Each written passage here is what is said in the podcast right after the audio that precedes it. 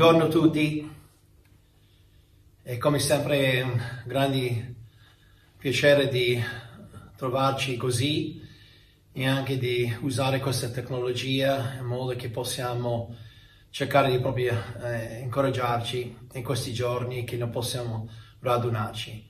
Quindi prima di iniziare, prima di cominciare a, a sentire cosa il Signore vuole dirci questa mattina, vorrei innalzare in preghiera, ok? Preghiamo insieme.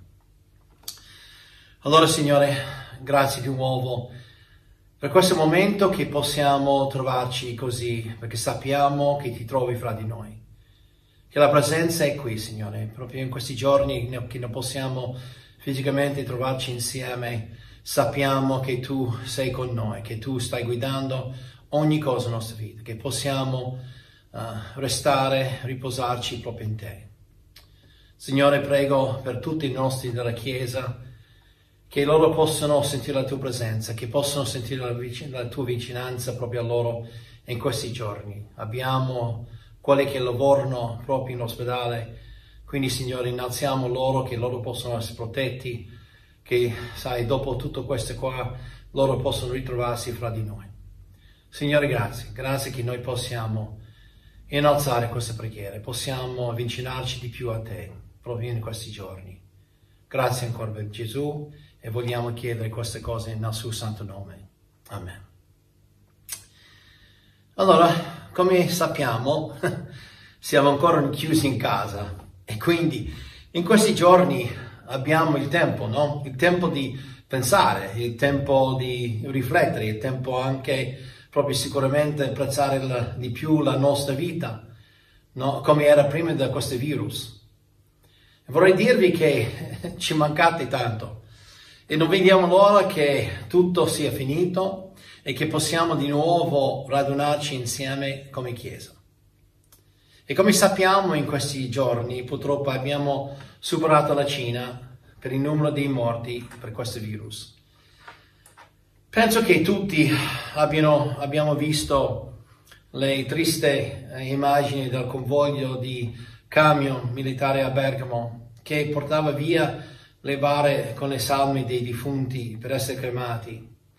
Queste sono immagini che noi non dimentichiamo mai nella nostra vita, sai, questo è fatto. Infatti vediamo intorno a noi che ci sono tante famiglie che si trovano proprio angosciate e nella sofferenza perché forse qualcuno ha contratto il virus o che ha un caro che è infettato dal virus. Quindi c'è paura, preoccupazione che se peggiora e deve essere ricoverato, la famiglia non può accompagnarlo in ospedale, non può stargli vicino, a quel punto in po- poi sai, non può più vederlo. E quindi sanno che è da solo e se viene a mancare non possono neanche fargli un ultimo saluto o fargli un funerale. È veramente una situazione molto tragica. Forse avete anche visto al telegiornale in questi giorni il vescovo di Milano, no? che è salito sul tetto del Duomo e pregava la statua da, della Madonna, o giù in Sicilia un parroco che passava per le strade del paese pregando Maria per proteggere il paese, o anche il Papa che è andato a piedi alla chiesa dedicata alla Madonna e pregava in piemontese per la sua benedizione e protezione su tutti. Ma la domanda è perché questi religiosi fanno queste cose? Perché sanno che la gente ha paura e sta cercando qualche risposta e aiuto in, qualche, in questa pandemia. E quindi questo momento di sofferenza che affrontiamo sta creando tante domande nella gente. Perché in momenti così la persona si ferma, la persona devi veramente iniziare a farsi delle domande. E, questa mattina vogliamo vedere insieme come dovremmo rispondere a momenti così di sofferenza nella nostra vita. Perché la sofferenza è una cosa che tutti come esseri umani abbiamo in comune. Prima o poi tutti di noi la sperimenteremo nella nostra vita forse alcuni più di altri, ma arriva a tutti. Infatti la sofferenza è stata chiamata il regalo che nessuno vuole, come è vero. Ma la sofferenza viene anche chiamata il megafono di Dio. Forse questo l'abbiamo già sperimentato nella nostra vita, cioè un momento quando Dio ci ha dovuto dare una svegliata, una scossa. Per esempio, vediamo molto chiaro il significato del paragone del megafono di Dio in questa malattia corona. È un megafono di Dio perché sta prendendo l'attenzione di milioni di persone mondiali e Dio vuole parlargli. Non so se avete letto il messaggio scritto dal dottore Lombardia che Lorena aveva condiviso su WhatsApp questa settimana, ma è stato anche girato su Facebook. E lui, come dottore, diceva che i dottori di solito sono atei, perché loro credono esclusivamente nella scienza.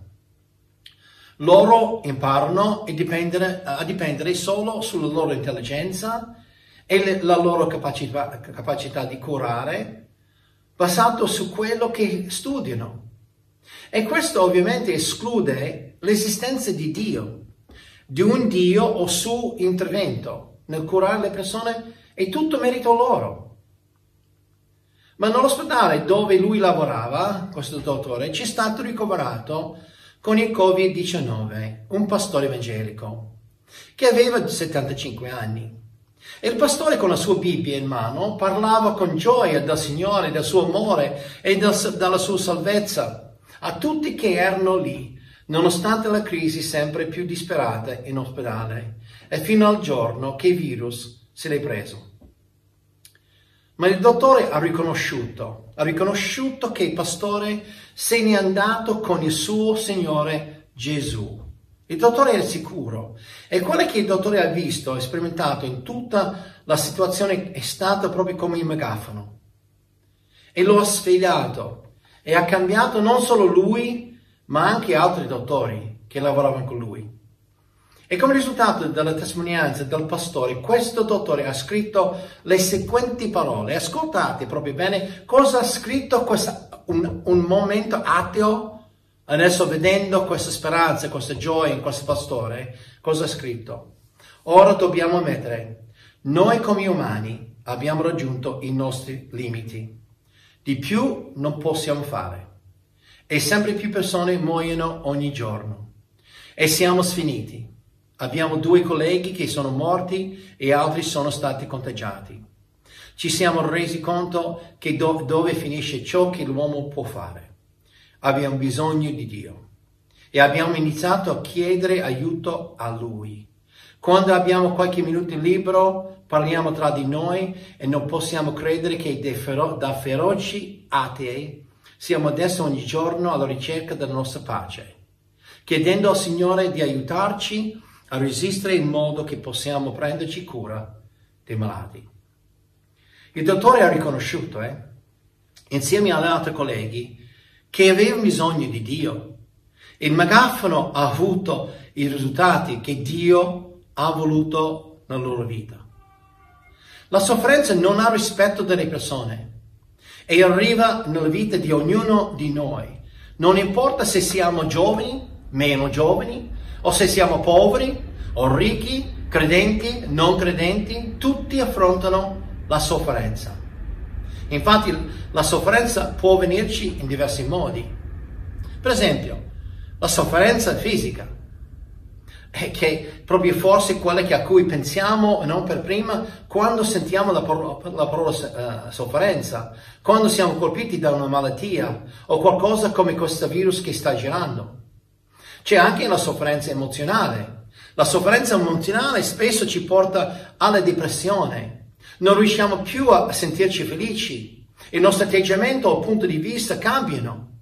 Non ci sentiamo più di essere la stessa persona o di poterci mai più tirare fuori. C'è anche la sofferenza spirituale che può venire da peccati o da attacchi spirituali. Infatti la Bibbia ci dice che quando viviamo spiritualmente è sicuro che saremo attaccati in questi modi. Questo tipo di sofferenza che si collega alla vita spirituale ci viene quando siamo veramente credenti in Cristo.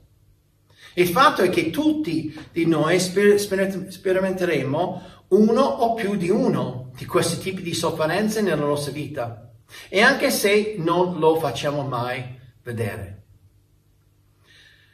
Questo forse perché pensiamo che si dovrebbe sempre dimostrare che tutto vada bene, che abbiamo tutto sotto controllo e così mettiamo la nostra facciata con un sorriso per nascondere tutto il dolore sotto.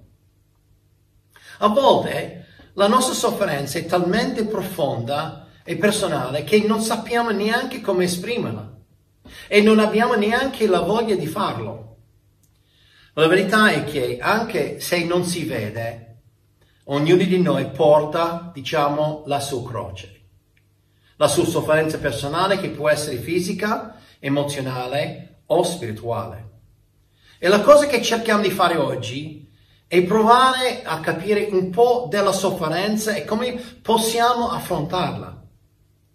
Pensando ai diversi tipi di sofferenze, ci sono tante domande che ci vengono in mente di come si potrebbe mai affrontare alcune situazioni. Per esempio, come si potrebbe mai affrontare una malattia terminale? O come si potrebbe mai affrontare l'essere ricoverati noi o uno dei nostri figli o il nostro coniuge nell'ospedale per tanto tempo? O se si rimanesse nel letto o sedia a rotelle per tutto il resto della vita? Si prega, si spera che Dio risponda come vogliamo noi in quelle situazioni. Ma se non succedesse come vogliamo noi? Come reggeremo? Proveremo rabbia verso Dio? I non credenti lo dicono apertamente che sono arrabbiati con Dio, infatti loro maledicono Dio. E noi quando siamo credenti in, in Gesù e nel suo sacrificio sulla croce, a volte ci sentiamo in colpa, no? E pensiamo di non poterlo dire a nessuno. E se ci sentiamo arrabbiati con Dio a causa di quello che soffriamo, è difficile. Sai, e c'è la tendenza di pensare che cosa ho fatto per meritare questa malattia? Sono un figlio di Dio. Forse Dio, sai, ci sono questi pensieri che ci vengono, forse Dio, cer- Dio cer- cerca di castigarmi e perciò mi è capitato questo. Ci sono persone cattive, perché non succede mai niente a loro? Ma a me? Se prego tanto, mi guarderà Dio? Mi libererà da questo dolore e dovrò affrontare queste cose per sempre? Posso proclamare la guarigione nel nome di Gesù e sarò guarito? O come devo pregare? È giusto pregare per la guarigione mia e per gli altri? O dovrei pregare invece per la volontà di Dio? Queste sono vere domande eh? che affrontiamo quando incontriamo la sofferenza nella vita. E come credenti in Cristo dobbiamo impegnarci a informarci delle risposte attraverso la sua parola, perché lì troviamo tutto. Così saremo pronti a reagire nel, mo- nel modo giusto e affrontare la sofferenza nella nostra vita e nella vita degli altri. Noi avremo anche le risposte per quelli che soffrono intorno a noi. Infatti uno scrittore un, una volta ha scritto queste parole. La sofferenza è basata sul fatto che siamo una razza caduta e viviamo in un posto caduto. Quando capiamo questa realtà, non saremo presi dalla sorpresa del dolore e della sofferenza nella vita. La grande sfida nella vita è di sapere come affrontare il dolore della vita. La parola di Dio ci parla della realtà della sofferenza, cioè la sofferenza è coinvolta nel, nella vita terrena. Infatti andate con me in Romani 8. Se avete la vostra Bibbia andate con me in Romani 8 guardiamo il versetto 22, ma mentre voi andate lì Romani, vorrei leggervi un, brano, un versetto che si trova in Giobbe, il libro più vecchio nella Bibbia. Dice, l'uomo nato di donna vive pochi giorni e sazio da fani. Tanta speranza lì. E un altro brano in Ecclesiastes, dice allora che profitti trae l'uomo da tutto il suo lavoro, dalle, dalle, preoccupazioni del suo cuore, da tutto ciò che gli è costato tanta fatica sotto il sole? Tutti i suoi giorni non sono che dolore, la sua occupazione non è che fastidio. E questo l'ha detto Salomone, eh? l'uomo più saggio nel mondo. Ora ci siete, Romani 8, 22-23, vediamo cosa dice uh, Paolo. Sappiamo infatti che fino a ora tutta la creazione gemme è in travaglio, non solo essa, ma anche noi che abbiamo le primizie dello Spirito Gemiamo dentro di noi aspettando l'adozione, la redenzione del nostro corpo. Che cosa ci dice qua? Ci, ci dice che anche noi soffriamo, nonostante che abbiamo le primizie dello Spirito, cioè abbiamo messo la nostra fede nell'opera di Cristo sulla croce. Vi dico questo perché ci sono quelli che dicono che quando una persona è salvata e ha un rapporto personale con Dio, non soffre più e non dovrebbe più avere i dolori e le malattie. Questo non è vero, perché come Paolo dice nel brano che abbiamo appena letto, no? Gemiamo dentro di noi aspettando l'adozione, la redenzione del nostro corpo. Pensate a quanti personaggi della Bibbia hanno sofferto. Possiamo nominare tanti perché la sofferenza fa parte della vita e come credenti non siamo esenti dalla sofferenza. Infatti questa è una delle falsità che sono diffuse della sofferenza e ti vi dico ce ne sono tanti diverse che noi affrontiamo. Perché un'altra falsità, l'avevo già accennato, che la sofferenza è la punizione di Dio per il peccato. Avete mai sentito questo? Quante volte che, ah, sai che tu soffri perché tu hai peccato, eh? Tu hai peccato nella tua vita. Infatti, eh, qualcuno ci dice che, sai, Dio ci sta punendo perché abbiamo peccato. Posso dirvi qualcosa come credenti, veri credenti in Cristo, eh? Perché ascoltate questo, perché ciò è molto importante, eh? Nonostante ciò che facciamo, Dio non ci punisce mai per i nostri peccati, mai, mai. E sapete perché? Perché ogni peccato che facciamo è stato già pagato per mezzo di Cristo. Gesù è stato punito per tutti i nostri peccati, passati, presenti e futuri. E non solo per una parte, tutto. Volete vedere proprio la prova di questo? Abbiamo la prova, perché la parola ci prova questo. Andate con me in Ebrei, capitolo 10, versetto 14. Ebrei 10, versetto 14. Lì lo scrittore dice, infatti, con un'unica offerta, egli, Cristo, ha reso perfetti per sempre quelli che sono santificati. Guardate anche il stesso capitolo, versetti 17 e 18, che dicono, non mi ricorderò più dei loro peccati e della loro iniquità. Questo è Dio che sta parlando. Ora, dove c'è perdono in queste cose, non c'è più bisogno di offerte per il peccato. Vuol dire che il peccato è stato soddisfatto. Allora i nostri peccati sono stati pagati. Tutti i nostri peccati sono stati perdonati indipendentemente da quando sono stati commessi. Quindi Dio non ci punisce per i nostri peccati, mai più. Se avete notato, non, non ha detto che Dio non ci disciplina eh, per i nostri peccati quando siamo salvati in Cristo. La disciplina è una cosa completamente diversa dalla punizione. Forse Dio come un padre celeste e amoroso userà la disciplina nella nostra vita per farci avvicinare a Lui o per correggerci, ma non ci punirà, mai, punirà mai per i nostri peccati, nonostante sia un giusto, giusto giudice, perché sono stati già perdonati e siamo già dichiarati innocenti. Quando Dio ci guarda sotto il, sole, il sangue di Gesù, non vede più i nostri peccati. Siamo santificati. E allora la sofferenza non è mai la punizione di Dio per i nostri peccati quando siamo i veri credenti in Dio e in Gesù. Un'altra falsità che viene ben diffusa è che la sofferenza non è produttiva, cioè non produce niente di buono in noi. Questa falsità è la base di tante scuse che vengono usate oggi per giustificare un po' l'aborto, in certi casi, eh? e l'eutanasia. Per esempio, se sappiamo che un bimbo nascerà con qualche difetto, il ragionamento del mondo è che non ha senso che nasca e soffre tutta la sua vita. Che senso ha? perché con gli strumenti di oggi loro, loro sanno già se il bimbo è perfetto o qualche difetto, quindi non ha senso che nasca. O non ha senso tenere in vita un anziano eh, che soffre, o anche un giovane che se è paralizzato e soffre di qualche malattia degenerativa. È meglio di togliere proprio, togliere la vita finché non debba soffrire. Eh? Che, che valore ha questa vita? Pensiamo così perché siamo stati ingannati dalla bugia che la sofferenza non produce nulla e che non è produttiva. Sapete, questo non è biblico, perché ogni vita ha un valore.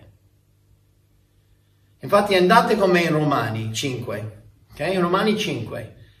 E mentre ci andate, in Romani 5, io vi leggo un versetto che si trova nell'epistola di Pietro, dove lui dice affinché la vostra fede, che viene messa alla prova, che è ben più preziosa dell'oro che perisce, e tuttavia provata con il fuoco, sia motivo di lode, di gloria e di onore al momento della manifestazione di Gesù Cristo. Allora la sofferenza può essere una cosa buona e tante volte la Bibbia dice che la sofferenza risulta in cose positive nella vita. Romani 5 ci siete? Romani 5, 1 e 2 che dicono, giustificati dunque per fede, abbiamo pace con Dio per mezzo di Gesù Cristo, nostro Signore, mediante il quale abbiamo anche avuto per la fede l'accesso a questa grazia nella quale stiamo e ci gloriamo nella speranza della gloria di Dio. Secondo questo versetto siamo salvati e non c'è niente che può toccarci perché siamo sicuri in Cristo e non soffriamo più come credenti? Che ci siete ancora Romani 5? Adesso leggiamo versetto 3 e vediamo cosa ci dice. Non solo, ma ci gloriamo anche nelle afflizioni, sapendo che l'afflizione produce cosa? Pazienza. La pazienza l'esperienza e l'esperienza speranza. Che cosa ci dice qua? Dovremmo gloriarci nelle afflizioni. Dobbiamo rallegrarci nel fatto che il Signore permette queste cose. Perché? Perché dovremmo gloriarci? Non è perché la sofferenza sia facile, ma per ciò che Dio sta producendo nella nostra vita tramite la sofferenza. Sta producendo la pazienza in noi che produce l'esperienza e l'esperienza produce la speranza e la speranza non delude perché l'amore di Dio è stato sparso nei nostri cuori mediante lo Spirito Santo che ci è stato dato. Capite? Dio tramite la sofferenza ci modella, ci trasforma, e ci fa maturare in Lui. Diciamo che Dio opera in nostra vita tramite la sofferenza ed essa produce molto frutto buono. Come uno ha detto una volta, ascoltate, eh, sono i piaceri del mondo che ci corrompono, non le afflizioni e i dolori. Quando le afflizioni ci colpiscono, le cose temporanee non sono più importanti. Le afflizioni, le afflizioni fanno Dio, la famiglia, gli amici molto più importanti dei piaceri. E questo ci porta a un'altra falsità che viene diffusa, la quale la sofferenza è, non è compatibile con un Dio onnipotente e buono. Eh, quante volte abbiamo sentito questo? In altre parole, se Dio è buono e potente, non permetterebbe la sofferenza nel mondo. Che tipo di Dio è? Che tipo di Dio è che lascia le, perché le persone soffrono? La risposta statunitense è che Dio è cattivo. Che noi abbiamo un creatore che, sai, molto cattivo. Ma secondo, secondo voi Dio è buono? Sempre? Sapete cosa dice la Bibbia di Dio? Tutta la terra è piena della benevolenza di Dio. O dice provate e vedrete quanto il Signore è buono. Dice anche il Signore è buono, è un rifugio nel giorno dell'angoscia e conosce quelli che confidano in Lui. La verità è che Dio è buono, sempre anche quando non capiamo cosa sta facendo nella nostra vita. Dobbiamo aggrapparci a questa verità perché qualche volta questa è l'unica cosa che ci tiene fermi nel mezzo della sofferenza. Nonostante quanto noi soffriamo, ci teniamo sicuri in Lui. Possiamo dirgli che non mi piace ciò che sta succedendo, ma so che tu sei buono e posso fidarmi di te. Ma se Dio è onnipotente, potrebbe eliminare ogni sofferenza nella mia vita, perché non lo fa? In realtà, se volesse, lo potrebbe fare in un istante. Lui potrebbe, sai, toccarci in un istante, saremo guariti. Infatti una volta c'era un libro scritto da un rabbino intitolato, no? Quando le cose brutte succedono alle persone brave. Ma notate un problema con questo titolo?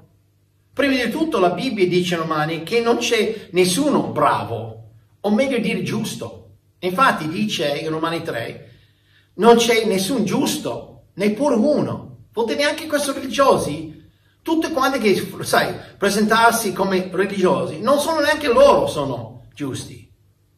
Perché un altro problema è che ciò che sembra brutto a noi forse non è brutto per Dio. Dobbiamo ricordarci che le sue vie, sono, sono, le sue vie sono più alte che le nostre e i suoi pensieri sono più alti che i nostri pensieri. Il problema non è con Dio, ricordiamoci questo, non è il problema con Dio, il problema è con noi. È il modo che accettiamo le cose che succedono nella nostra vita. Forse non sapremo mai in questa vita perché Lui permette che certe cose succedano nella nostra vita. Ma possiamo essere sicuri che possiamo fidarci di Lui perché Lui è sempre fedele. E un'altra falsità che è ben diffusa è che se c'è sofferenza, perché c'è, manca- perché c'è sofferenza? Perché c'è mancanza di fede. Quante volte che sentiamo da qualcuno tu soffri perché ti manca la fede? Ci sono quelli che dicono se tu avessi abbastanza fede non soffriresti, eh? Oppure se avresti avuto abbastanza fede, quello non sarebbe successo. Eh? Avete mai sentito questo? Infatti, voglio raccontarvi una vera storia di uno di questi pastori che credono così, ok? E che è successo, capitato a sua sorella. Lui dichiarava, dichiarava di avere il dono di guarigione, ma sua sorella non si riprendeva e stava per morire, era malata sua, sua uh, sorella. Dopo che è mancata, lui ha scritto questa parola, ascoltate, mia sorella è scesa fino a 36 kg e il Signore mi diceva che lei sarebbe morta e io ho chiesto al Signore perché non poteva cambiare il risultato mi ha risposto che lei aveva avuto il tempo di cinque anni, durante i quali avrebbe potuto crescere nella sua fede, ma non l'aveva fatto. Egli mi ha detto che sarebbe morta e ora è morta. Lei mi aveva ammesso di non aver fede che io la potessi guarire. E allora la colpa è la sua e non la mia, perché gli mancava la fede. Bello, eh? E vorrei dirvi che questa purtroppo è una storia vera. È di un predicatore che viene trasmesso alla TV qua in Italia. Secondo voi è vero che siamo malati e a volte moriamo perché abbiamo, non abbiamo abbastanza fede di poter essere guariti? Certamente no, no. Questo solo aggiunge sensi di colpa e al di sopra del dolore della sofferenza che già sperimentiamo. Quando che, quello che succede nella vita di un credente è quello che Dio permette, cioè tutto quello che ci viene deve prima passare tra le sue mani. Ricordiamoci che la sua volontà è sempre per il nostro bene e ci dà la forza di sopportare la sofferenza e uscirne più che vincitori. Infatti Romani 8 Paolo ci dice che siamo più che vincitori in Lui che ci ama. Vi ricordate nel ministero di Paolo, no? che non guariva tutti. E c'erano le volte che ha lasciato anche le persone malate. E nonostante che lui riusciva, c'erano alcuni che lui poteva proprio eh, guarire. Ma secondo voi erano malate questi che sono rimasti malati perché non avevano abbastanza fede? No, non di certo. Cosa disse proprio Paolo a Timoteo, in primo Timoteo, per quanto riguardava il suo problema allo stomaco? Gli ha detto, abbia fede Timoteo, sai, abbia fede, fa crescere tu fede, il tuo problema andrà via. Ha detto così? No, non gli ha detto. Ha detto, non continuare a bere acqua soltanto, ma prendi un po' di vino a casa del tuo stomaco e dei frequenti indisposizioni. La sua sofferenza non era il risultato di mancanza di fede, per carità, Timoteo. Timoteo aveva un problema allo stomaco e Paolo gli ha detto semplicemente, un, gli ha dato proprio un rimedio, un suggerimento per il suo stomaco. Allora, la realtà nella nostra vita, sia per credenti e non credenti, esiste la sofferenza. Qual è la differenza nell'approccio però che si vede quando la sofferenza colpisce la nostra vita? L'approccio alla sofferenza di uno che non è credente è prima di cercare di lottare con le sue forze, spesso di arrabbiarsi, indurire il suo cuore e quando non c'è una via di scampo arrivare alla depressione e disperazione senza speranza. Per il vero credente dedicato a Dio, non un credente basato sul falso Vangelo della prosperità, eh? che pensa che dobbiamo essere sempre ricchi e sani e se abbiamo abbastanza fede. Eh? Ma il vero credente eh, che vive in sottomissione a Dio e alla sua volontà per la sua vita e il suo approccio alla sofferenza sarà di uno che metterà la sua fede in Dio nonostante le sue circostanze. Ricordiamoci sempre, eh? non importa che cosa succede nella nostra, vita, rimaniamo sempre fedeli a Dio. Anche nelle nostre difficili, eh, cose difficili e cose che non capiamo, sappiamo che Dio ha, ha tutto sotto controllo e che Dio è buono. Come Giobbe nel suo libro ha detto, nudo sono uscito dal grembo di mia madre e nudo tornerà in grembo della terra. Sia benedetto il nome del Signore. La sofferenza nella nostra vita farà vedere la nostra vera fede in Dio. Ricordiamoci e crediamo quello che dice Paolo in Romani 8:28. Ora sappiamo che tutte le cose cooperano al bene di quelli che amano Dio, i quali sono chiamati secondo il suo disegno. Lasciamo che Dio guidi la nostra vita, che operi e faccia cooperare ogni cosa, anche ogni sofferenza nella nostra vita, per il nostro bene affinché possiamo avere la vittoria sulla sofferenza che ci assale e la nostra vita possa essere una vita vittoriosa in Gesù fino alla fine. Questa dovrebbe essere la nostra preghiera che nostra fede ci terrà abbastanza forti in quello che noi crediamo, di andare avanti con il Signore ogni giorno della nostra vita. Capite? Allora questi giorni non sono, sai, una sorpresa a Dio. Lui, lui ha già saputo, è quello che noi affrontiamo. Quindi perciò, il mio, sai, io vi esorto, se oggi non abbiamo mai messo non abbiamo mai, in questi giorni che cerchiamo le risposte, non abbiamo mai messo la nostra fede in Cristo, è solo Cristo, in quello che Lui ha fatto sulla croce, Cristo incarnato. Mettiamo la nostra fede, noi accettiamo Lui dicendo, guardi Signore, io sono il peccatore, io ho bisogno della salvezza, io ho bisogno di te, specialmente in questi giorni insicuri. E voglio chiederti di entrare nella mia vita, di perdonarmi di entrare nel tuo, nella mia vita con il tuo Spirito Santo, di farmi rinascere come questo canto che lo sta girando nel telegiornale. Veramente di rinascere in te, di conoscerti come il mio Salvatore. Così io so quando io soffro o quando io esco da questa vita, io sarò sempre con te, nelle tue braccia. Quindi, sai, Sorelle, fratelli, fratelli, allora voglio incoraggiarvi, voglio, sai, eh, proprio esortarvi. Se non avete fatto questo qui, di farlo. E se noi siamo credenti oggi, di dipendere proprio su di Lui, sapendo che c'è questa sofferenza che noi soffriamo, ma noi abbiamo una grande speranza nel nostro Signore, perché sappiamo il giorno in cui, che sia con il suo ritorno o con la nostra morte, noi saremo sempre nelle sue braccia.